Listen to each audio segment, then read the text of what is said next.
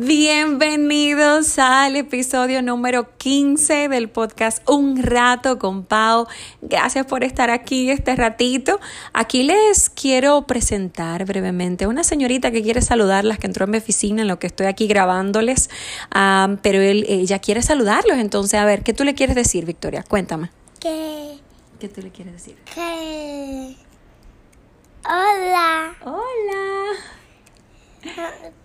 ¿Cómo están ustedes? ¿Cómo están ustedes? Muy bien, gracias, mi amor. Una preguntita, ¿y cómo te llamas? Ya yo dije el nombre, pero ¿cómo tú te llamas? Victoria. Y Victoria, ¿qué es lo que más te gusta comer? A mí me gusta ensalada. La ensalada. El pesto. La papa. Y todo. Y el maíz. Y todo.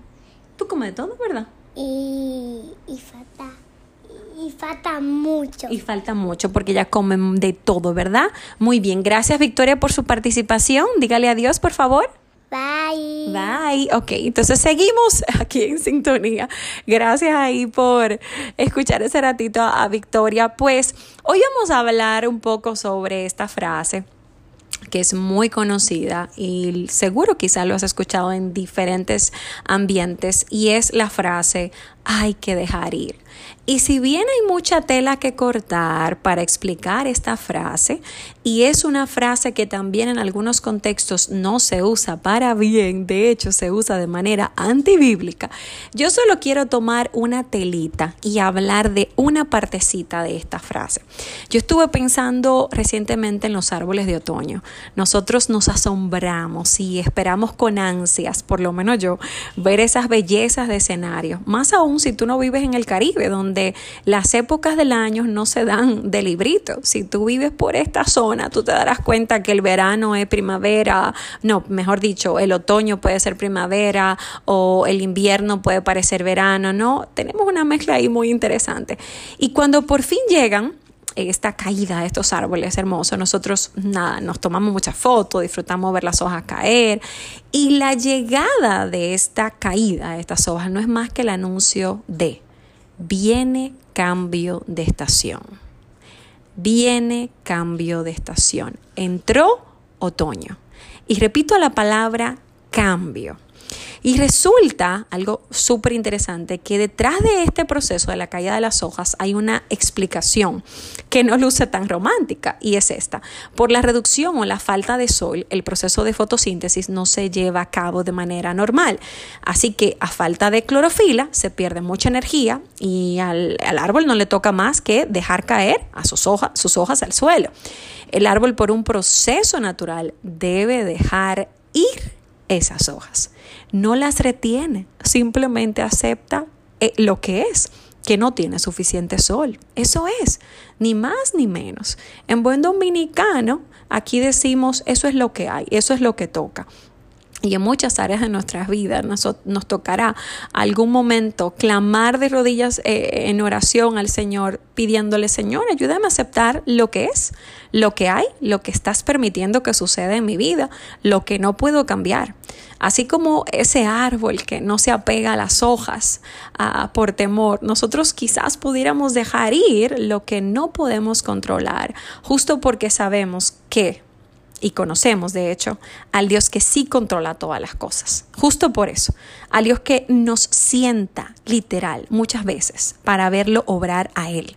Al Dios que transforma lo que nunca se pensaba que tenía cambio.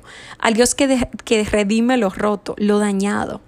Así que una parte de la descripción que engloba el dejar ir sería esto: aceptar eso que es, mientras confío en quién es Él. En mayúscula.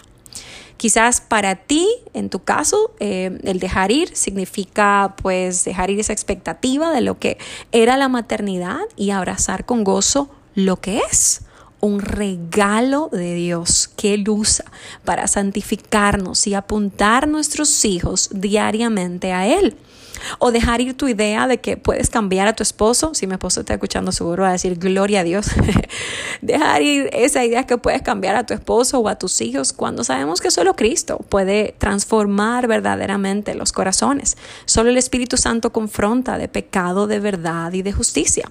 O quizás es dejar ir personas que son valiosas o han sido valiosas para tu vida, pero han partido por razones que no puedes controlar o no puedes manejar. O dejar ir tu sueño de cómo iba a ser tu vida ideal a tus 20, a tus 30, a tus 40, a tus 50. Y abrazar con gratitud las formas en las que el Señor actualmente sigue redimiendo tu vida y llenándola de plenitud en las circunstancias que te encuentras. O dejar ir tu deseo de que las personas sean exactamente como quieres y aprender a orar a Dios para que Él nos enseñe a amarlas tal y como son, porque solo a partir de allí es que podemos servirles mejor y apuntarlas mejor a Cristo. O dejar ir tu búsqueda de aprobación que no para correr con humildad y en arrepentimiento a los brazos del que te dará la verdadera aprobación y el descanso. Hay cambios a los que nos resistimos, quizás incluso cambios hasta de mudanza, de país, de colegio, de universidad, cambios que no podemos controlar, que no podemos manejar, los negamos, los peleamos, refunfuñamos a más no poder. Si fuese un árbol, nosotros nos negaríamos a que esas hojas se vayan. Pelearíamos con Dios por no mandar el sol. Mira, Señor, tú aquí no mandando el sol y yo ahora tengo que dejar ir estas hojas y ahora me voy a quedar yo sin hojas y voy a parecer un árbol seco. Voy a pelear por la clorofila, por lo que sea. Cambios que permitimos que nos ablanden o nos endurezcan. Así es que ocurre. Y esta resistencia puede deberse a tantas cosas. A nuestro orgullo, a nuestro ego que nos suelta, o al temor que te consume, o a tu falta de fe que no te deja ver más allá de lo que tienes ahora, o a nuestra ansiedad que nos arropa, o a la depresión que nubla tu mente, o a cualquier razón que tú y Dios conocen íntimamente. Dejar ir es aceptar que ha ocurrido un cambio, y posiblemente un cambio que no está en nuestras manos controlar o manejar. Puede ser desde lo más insignificante como hasta lo más grande. Puede ser hasta un cambio pequeño, parece pequeño, como, bueno, renunció una persona en mi trabajo o un compañero. No puedo quizás cambiar eso, ¿no? ¡Qué gozo sería si nosotros fuésemos como esos árboles que yo les mencioné, que aceptan las épocas que les toca, que aceptan lo que es y fluyen en medio de ellas! Pero la realidad es que nosotros no somos los árboles, nosotros tenemos corazones, pensamos, y ya solo por eso la historia es diferente y bastante compleja. Sin embargo, nosotros sí podemos orar para que Dios nos muestre aquello a lo que estamos resistiendo y no estamos dejando ir, que enternezca nuestros corazones, que nos ayude a pegarnos más a Él y no a las cosas o a las circunstancias, que nos dé sabiduría para caminar con mayor ligereza, con menos peso en nuestros hombros, más suavemente. Finalmente, espero que en esta semana puedas pensar en esta pregunta. ¿Hay algo que no estoy dejando ir? Grande o pequeño. Señor, ¿puedes mostrármelo? Gracias por escucharme hasta este momento y espero que tengas una muy feliz semana.